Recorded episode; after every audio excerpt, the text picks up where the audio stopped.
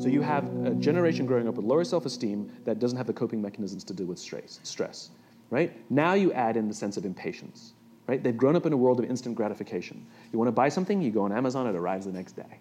You want to watch a movie? Log on and watch a movie. You don't check movie times. You want to watch a TV show? Binge. You don't even have to wait week to week to week, right? I know people who skip seasons just so they can binge at the end of the season, right? Instant gratification. You want to go on a date? You don't even have to learn how to be like, hey. You don't even have to learn and practice that skill. You don't have to be the uncomfortable one who says, says yes when you mean no and says no when you mean no and yes when you. You don't have to swipe right. Bang, I'm a stud. right? You don't have to learn the social coping mechanisms, right? Everything you want, you can have instantaneously.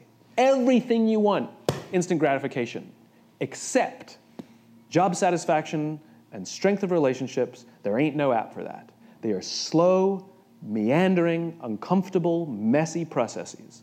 And so I keep meeting these wonderful, fantastic, idealistic, hardworking, smart kids. They've just graduated school. They're in their entry level job. I sit down with them and I go, How's it going? They go, I think I'm going to quit.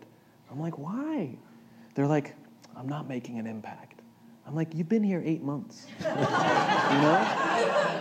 It's as if they're standing at the foot of a mountain and they have this abstract concept called impact that they want to have in the world which is the summit. What they don't see is the mountain. I don't care if you go up the mountain quickly or slowly, but there's still a mountain. And so, what this young generation needs to learn is patience.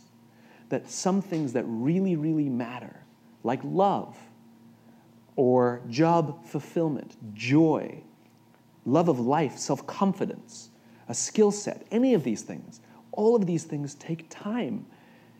Sometimes you can expedite pieces of it, but the overall journey is arduous and long and difficult.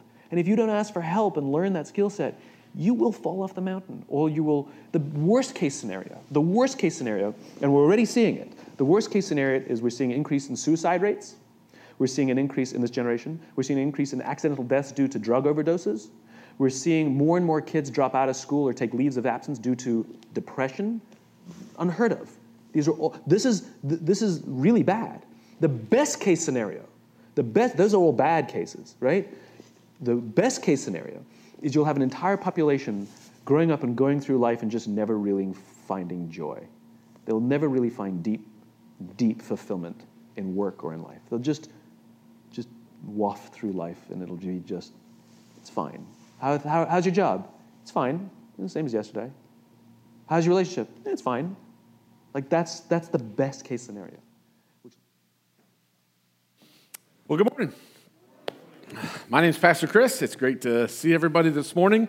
Uh, the, when we first started parentology, I uh, talked about how we were. I was going to introduce you to uh, my grandson Kale. So today, I'm going to introduce you to my grandson Kale.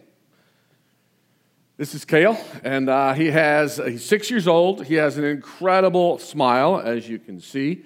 Um, he lights up a room when he comes into a room, and he is very loving. So wherever he goes, uh, when he comes into the room, if you're in the room, he will run up to you and give you some kind of a hug. He'll let you know that you are really special. And then when you say goodbye, if there's 20 people in the room, he will say goodbye to 20 different people in the room. He'll go all around the room and give them hugs, and, and, and he is incredible.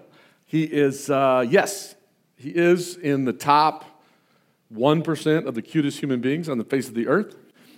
Um, he, he's really, he's really exceptional. He's really exceptional. But if you've noticed, you might also ask yourself, but is he also not an exception? You see, we've been working through parentology and we started with he's exceptional. Why is he exceptional? Because he's my grandson? I might think that, but that's not why. It's because he's been created by God. God has a purpose for this young man's life. He has a reason for him to exist. There's amazing things that God either wants to do in Kale or he wants to do in other people's lives through Kale. It's because he's been created by God.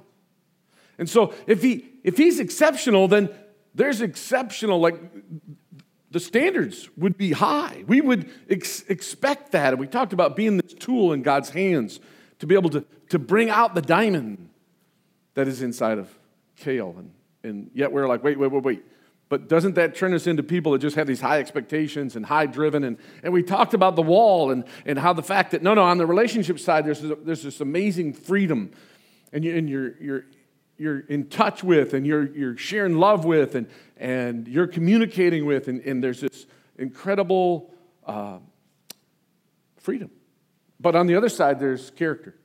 Where we're going to build character. We're going to do drills. And, and we talked about that that led us to this idea of, of, of, of having structure, where consistently in their lives, there's always this structure. Somebody came up with the word framework in their lives where they, already, they know what's expected of them. They know uh, what the consequences are. If they don't meet that expectation, they know what the, what the rewards are when they do meet that, that, and the whole entire time they know that the person who's interacting with their lives, who's trying to build the character in their lives, they know they can be trusted, that they're doing it because they love them. It's what's best for them. And then last week we talked about how do you help someone build into their lives to be a, someone who respects other people. It's so important. And we found out you do it by building humility into their lives. But is Kale an exception? Because Kale has Down syndrome. He's not like his brothers. He will most likely never go to college. He will most likely never get married and never have children. He'll most likely live with his parents for most or all of his life.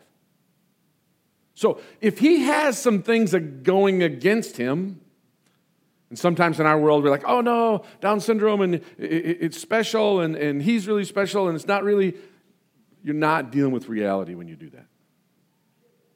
You're not. In reality, no, there's some things going against him that will keep him from doing that. So this morning, I know that you live in a world that has taught you that what you need to do is find out what kind of a child you have and then parent according to what kind of a child you have.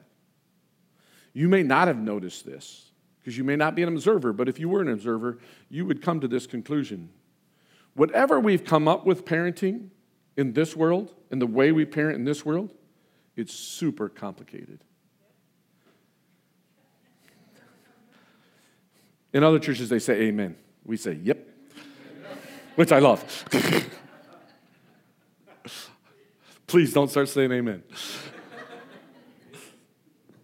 In other words, it, it, it's as clear as clear can be. There used to be two parents that could raise 10 children. And they actually didn't think parenting was complicated and it wasn't that big a deal. It's what you did. They didn't show up for church every week going, I can't believe I got 10 kids. What am I going to do with 10 kids? It's so complicated. But now it's complicated. That complication might, de- might have a little bit to do with what we're going to talk about today. And the question is well, you know, I understand all that parenting stuff. That's really cool. But my child has been diagnosed, or my child has been classified, or my child has been so isn't he he's the exception, right? Like we have to do it differently, right? And I just want to teach you one very simple lesson this morning. That is, I'm going to say it right at the beginning because I want to say it over and over again to make sure I, actually to make sure I don't get off on track. You want to be able to teach your children they have a choice. In every situation, they have a choice. With whatever comes at them, they have a choice. No matter what happens to them or in what ways that they're different than other people, they have a choice. You have a choice to either do what God says is right and good, or you have a choice to go your own way, to go sin's way. And no one can take that choice away from you. You can give it away. You can pretend it's not there. But no one can take that choice away from you. In the very beginning of mankind, in the very beginning of human relationships, Cain had a fight with his brother. It was actually a fight with God, but he turned it into a fight with his brother. And they both brought offerings, and, and God accepted one offering and he didn't accept the other offering. You're like, oh man, God's so mean. Cain knew exactly what he was supposed to do. And the reason I know that is because uh, we're going to pop back up, guys, to the, to the passage. Um, the reason I know that is, by the way, would you please give a hand to our uh, tech team? She, I said something in the notes that was way down there. She caught it and went to that spot. And that was impressive. Really impressive. Really good job. says, uh, Then the Lord said to Cain, Why are you angry? So, so what happens is God says, No, I don't accept that, I accept his. And, and he, he says, Why are you angry? Why is your face downcast? If you're a parent, this is classic. What, what's the matter? How come you got a sad face? How come you're pouting? What's going on? He says, If you do what is right, Will you not be accepted? It's, it, it's an answer that has the question yes. But if you do not do what is right, sin is crouching at your door. You got a choice. Sin's right there, it's just waiting. It just wants you to take that path. It desires to have you, but you must rule over it. In every situation, you have a choice. In Every situation, your child has a choice. Whether he has Down syndrome or not doesn't take away that choice. Each child is unique to some degree. But the sameness shared by all far outweighs their differences. A guy named John Rosemond said that, and uh, he wrote a book called uh, Parenting by the Book. It's, it's, it's pretty good. Did you catch that? Each child is unique in some degree. That's true. Our kids are really different. But the sameness shared by all children far outweighs the difference. There are some core things that they are the same. And the where they're the same is this they have a sin nature, and they have a spirit. They have a choice whether or not they're going to do it God's way or whether do it their way from the time they're very young, they begin to make this choice. And as parents, we do great service to them. The, one of the greatest things we can do for them is to help them to understand they have this choice. They're facing that choice all throughout their lives. Next, it says, uh, another passage, actually, all through the Bible, uh, God talks about he, he talks about with Moses. He talks about the people with the people of Israel. He, he talks about it in the book of Proverbs. He talks about it with Jesus. Um, one of the things he, he says in the book of Proverbs, and then it's resaid in the New Testament, is this Do not be deceived. God cannot be mocked. A man sows, a man reaps what he sows. What do you mean? You have a choice. And no matter what happens in, in, in each situation, you have a chance at that point, at that moment, to sow something which will reap something later. And when we think we are exceptions, and when we think our child is an exception, and we think, no, no, no, no, that principle doesn't really apply to this situation because look at all these bad things that have happened to him. Look, he doesn't have a dad, or she doesn't have a dad, or, or, or these things happen to them, or look what they've been through, or, or look, at what, look what they have going against them. This, this doesn't really apply in this situation. It's a, we're exception, right? No. No. This principle applies to your child. And when they learn that it applies to their child, they're way ahead of the game. It allows them to grow and learn because they can go, okay, I sowed this last time and this is what I got. I don't want to sow that anymore.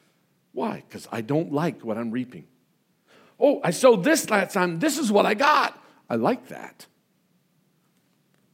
I want to sow some more of that. That's the direction that I want to go in. Animals can be trained to do many things. You simply punish on one side and you reward on the other side. Why did I put that in there? Because oftentimes we as parents think what we're trying to do is get our kids to be able to succeed in the moment. We're trying to get them to do their homework. We're trying to get them uh, to get good grades. We're trying to get them to do well at sports. We're, we're trying to get them to succeed. We want them to be able to succeed. And you grow up in a, you're parenting in a culture that has put all this, this emphasis on, on self image. So you want them to feel good while they're doing it. You want them to feel really, really good about themselves while they're doing it. And you're focused, which makes it really complicated. Have you ever felt really good about something that's hard? Not usually. It feels really hard. And with an animal, you just train them. And if you've ever, I know most of you haven't, but if you've ever been around animals very much, what you do is you train them. You can train them to do almost anything. That's what a circus is. And what you do is you punish them if they don't do what you want, and you give them a reward if you do what they want. And eventually they'll do it that every time. They'll do it every time, every time, every time. They, just get trained. That's what they do.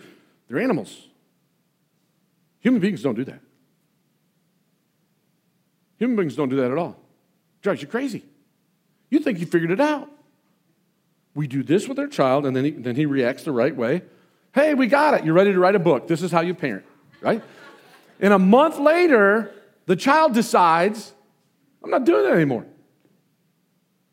So you up the punishment. And they're like, I don't care. I'm not doing it. Why? Because they have a choice.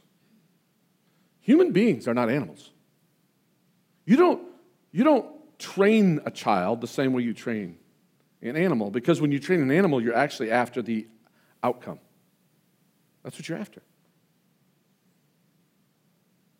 When you raise a child, you're after them developing the ability to make choices and understand that in every situation, they've got a choice to make. What are the choices? Well, I'm just going to hit some quick ones here. One, I will choose God's definition of success over the world's. You want your children to be able to, to choose God's definition of success over the world. What's God's definition of success? Love the Lord your God with all your heart, all your mind, all your soul, and love others the same way you love yourself. It's kind of funny. It's upside down in our world. Our world says, love yourself so you can love other people. That's not, that's opposite of the Bible. The Bible says, yeah, you already love yourself. Don't worry about that. Don't need to work on that. You already do. Love others the way that you love yourself.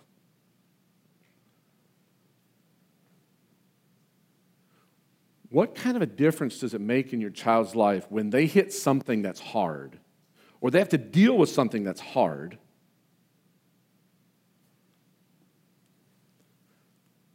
And they look like a failure because exceptions can make you look like a failure, right? See, what Kale is going to have to deal with, and he's already started to deal with it. He's already started to notice I'm different than the other kids. And when, when it comes time where he likes girls, but they don't like him because he has downs, how's he going to measure success? If he measures his success the way the world does, it's going to be devastating. We want to be able to teach him one, Kale, you have a choice about how you're going to deal with this.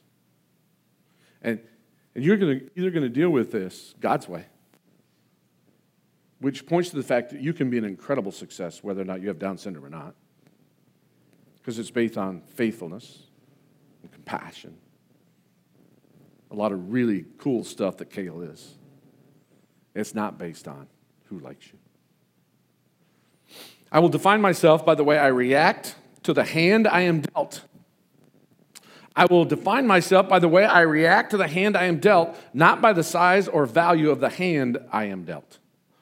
I'm not sure I worded that great, but if you need to in your notes, reword it. You get the idea, though, right?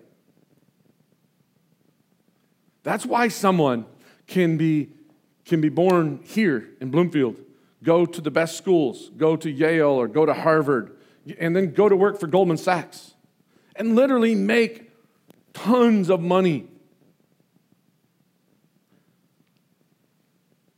and go, wait, wait, wait, wait, wait. The issue is not how much I have or much how much I've accomplished. The issue is what am I dealing with with what I've been handed?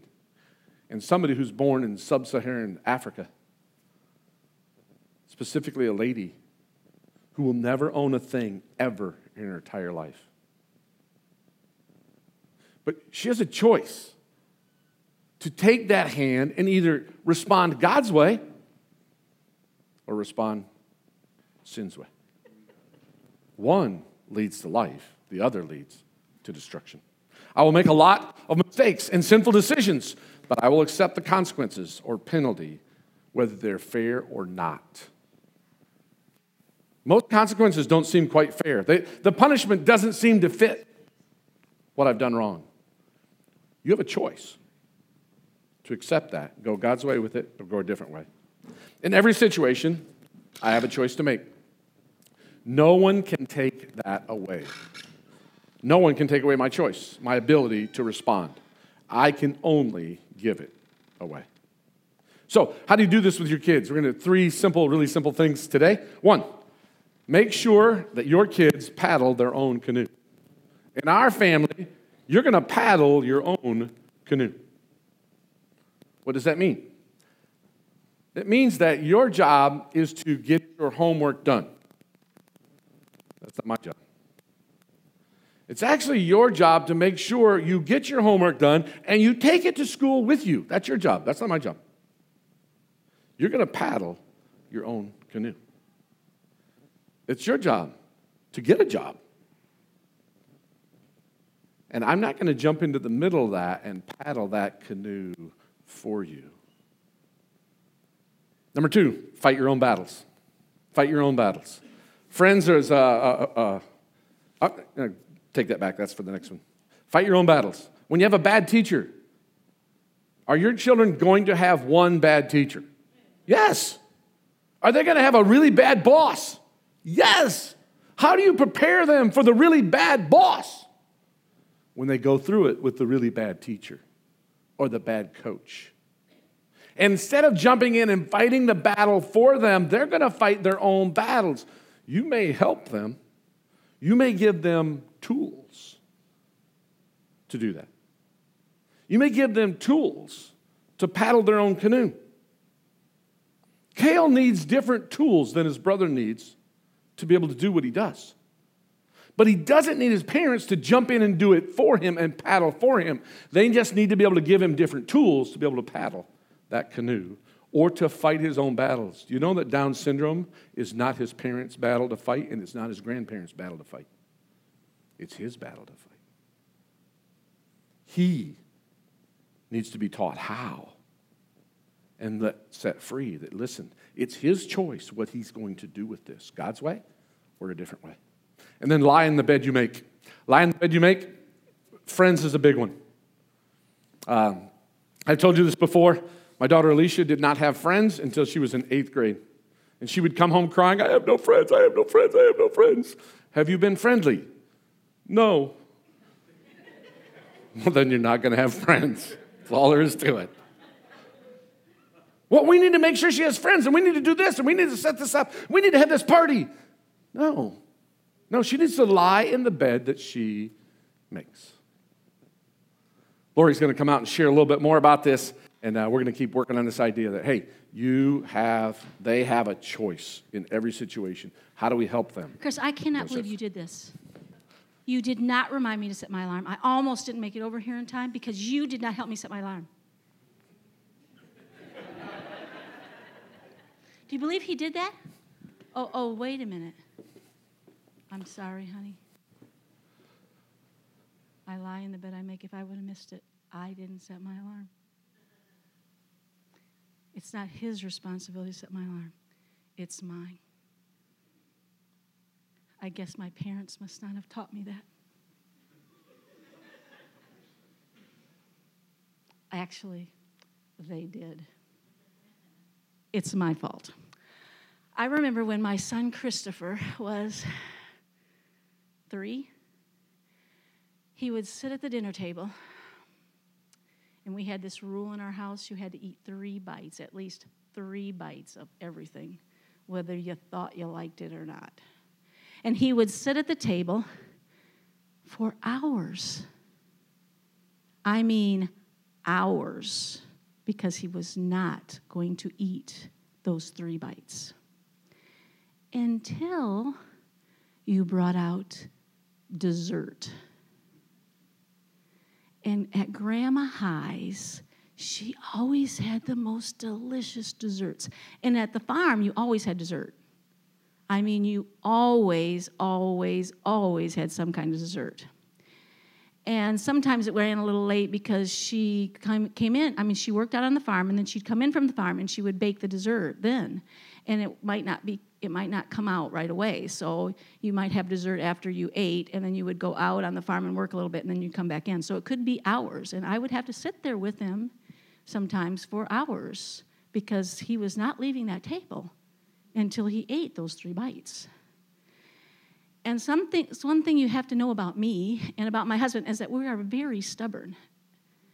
And if you've met our children, they were born with this weird thing in them that they were very strong willed.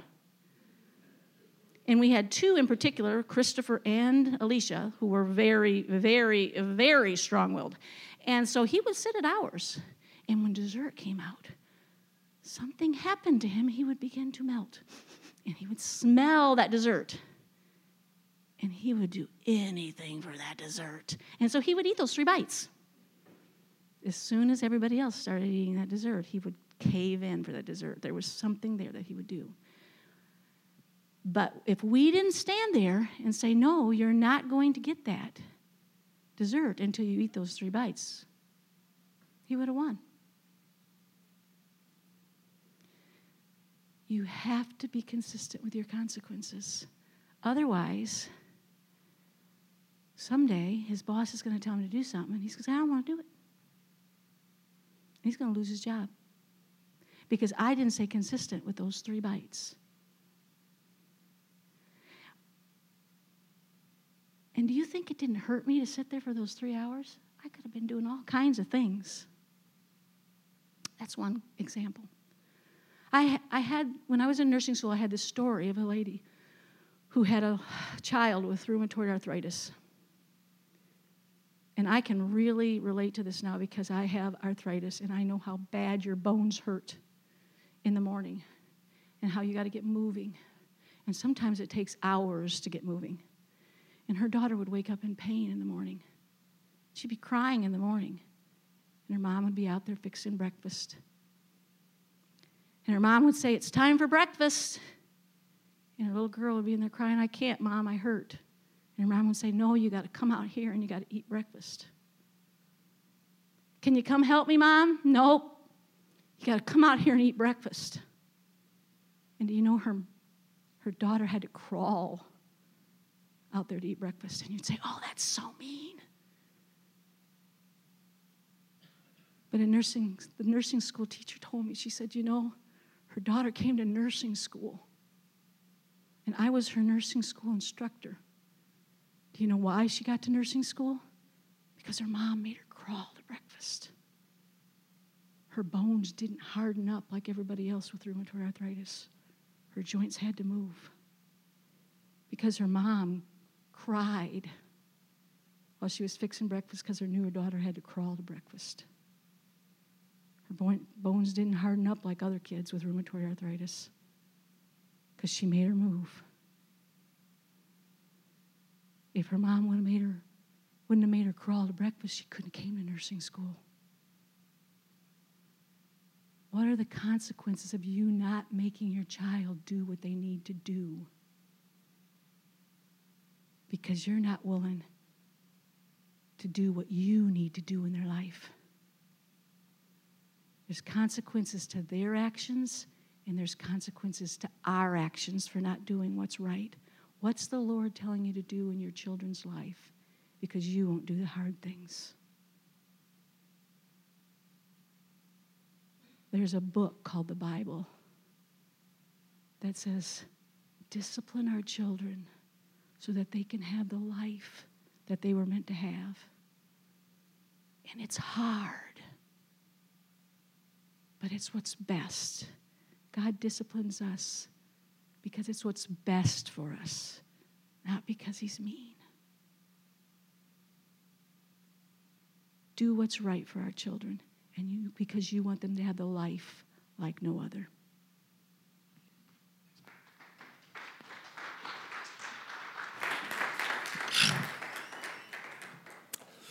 Uh, we're going to watch a video. Actually, for some of you, you've seen it before, but I want you to watch it from a different light this time. So, uh, we want them to be able to um, paddle their own canoe. And we may have to give them special tools to be able to do that, but it's their canoe to paddle. We want them to be able to fight their own battles. Now, it may take, there may be a lot of pain with it, and it may take a lot longer. There may, they, may have to, they may have to work harder than anybody else they know but instead of it being an exception where we don't apply this to them, instead, no, no, no. There may be porn, it may have, I mean, pain, and it may work a lot harder. And number three, lie in the bed you made, which means it's probably going to take a lot longer.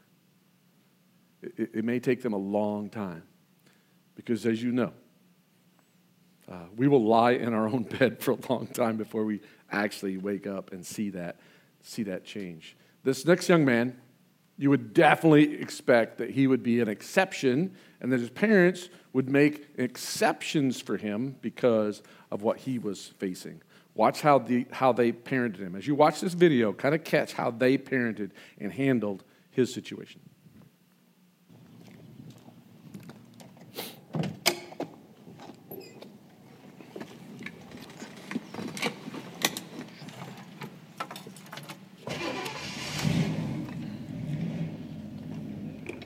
How do you get through your day? Make it from one place to another, one task to the next.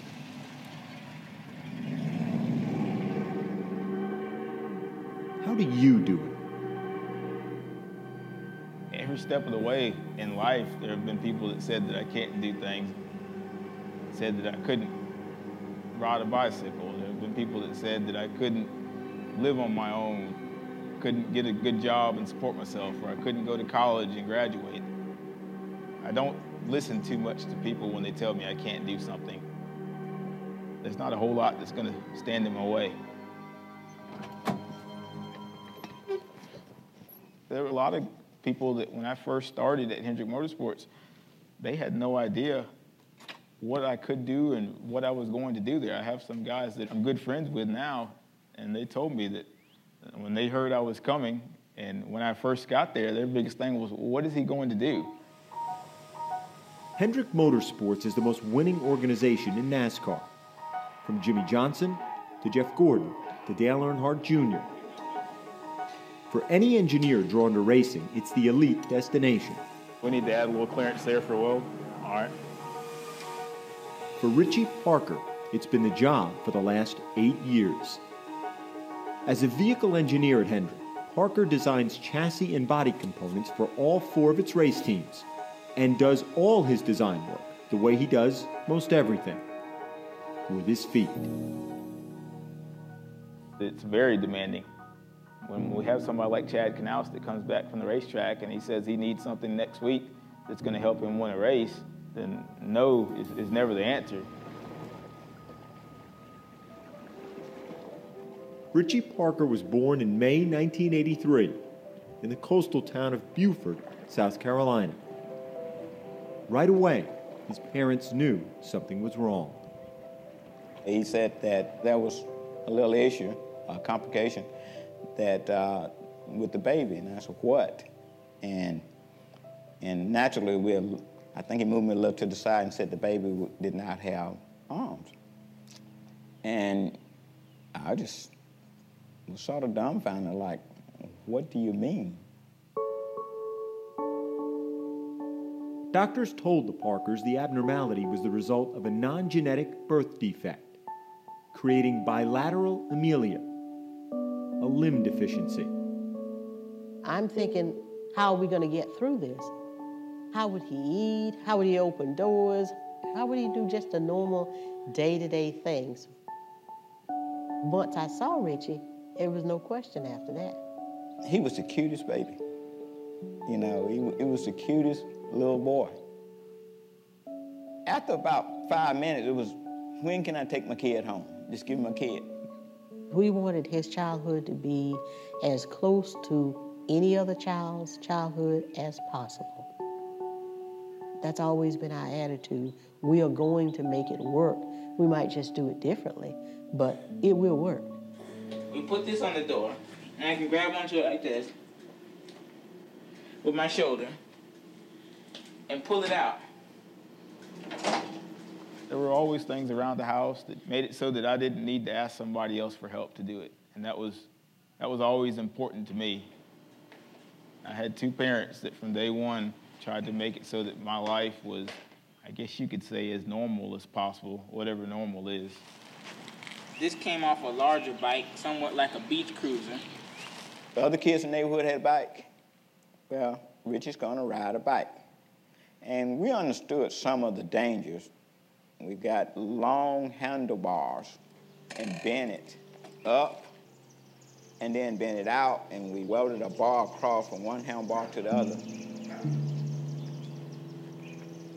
And after that, he rode the bike with other kids in the neighborhood. And he was just a kid riding his bike. As a teenager, Richie's sense of independence found its sharpest focus in cars. I always wanted to drive.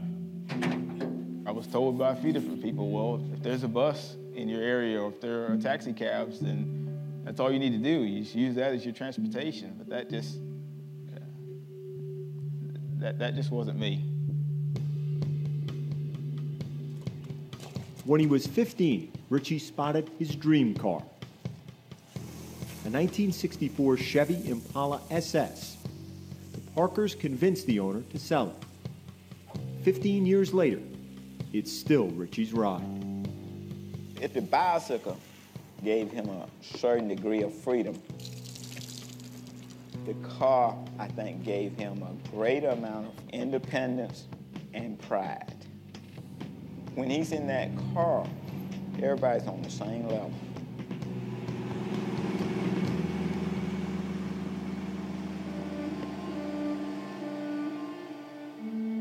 In truth, Richie's entire life has been one remarkable study in engineering. We thank for the food, we thank for the hands prepared, and as they be used for the nourishment of our bodies. Amen. Amen. Amen. I might go both days. Nearly every task requires ingenuity.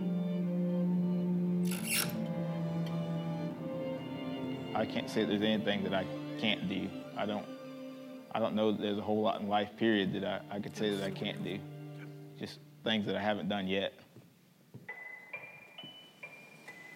That attitude carried Richie to his current job at Hendrick. I think I had about 20 resumes that I went through before I settled on Richie's.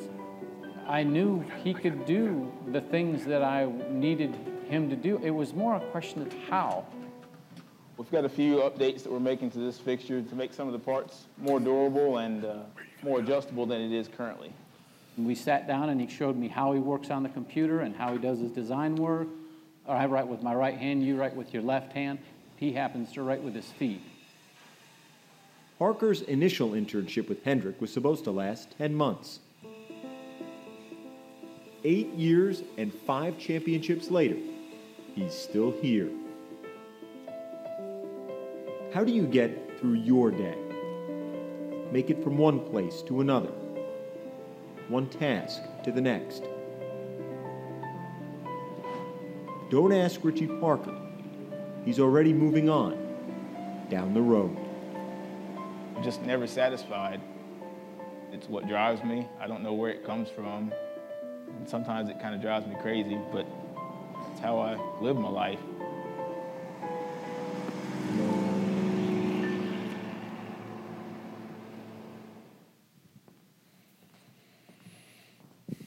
Did you see how they made sure he paddled his own canoe? Did you see all the different tools that they created, or actually, he then had to create himself so that he could paddle his own canoe? In your life, Let me go next through and then we'll come back to that. He had to fight his own battles. They didn't go get him a job. All the different places that he had to fight his own battles. Can you imagine what it was like to have your child get on that bike, know that when he falls, he's got no arms? The only thing that can stop him is his face. And he, he's a kid, he's going to fall. Pain.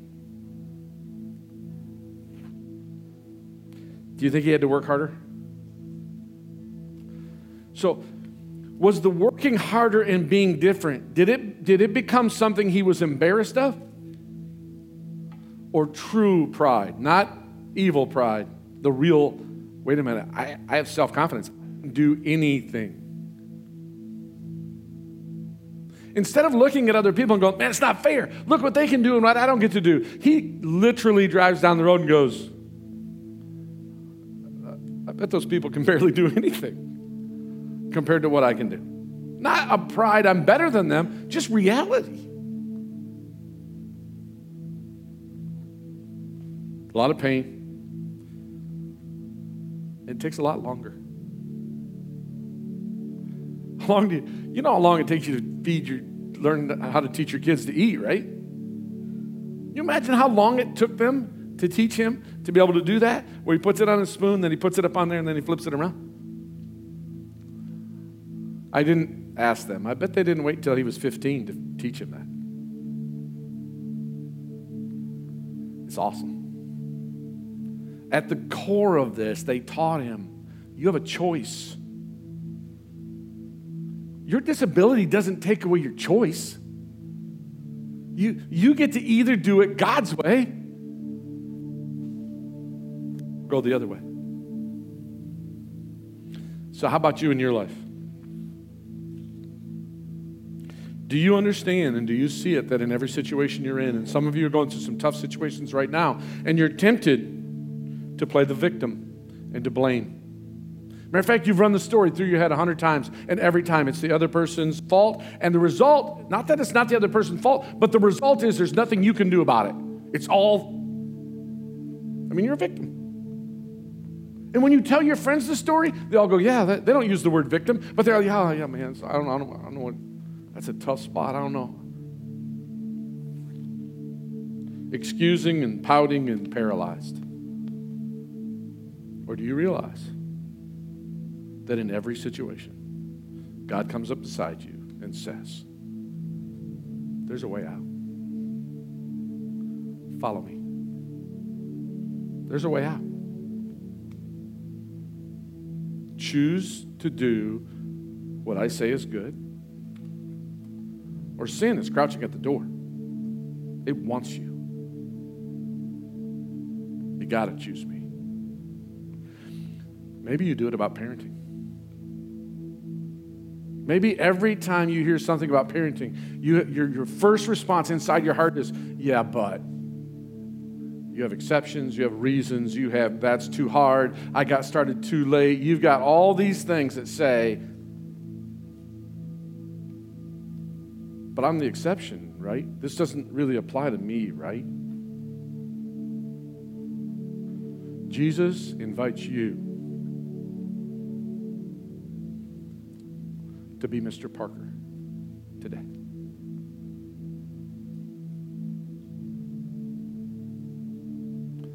And maybe you don't have arms.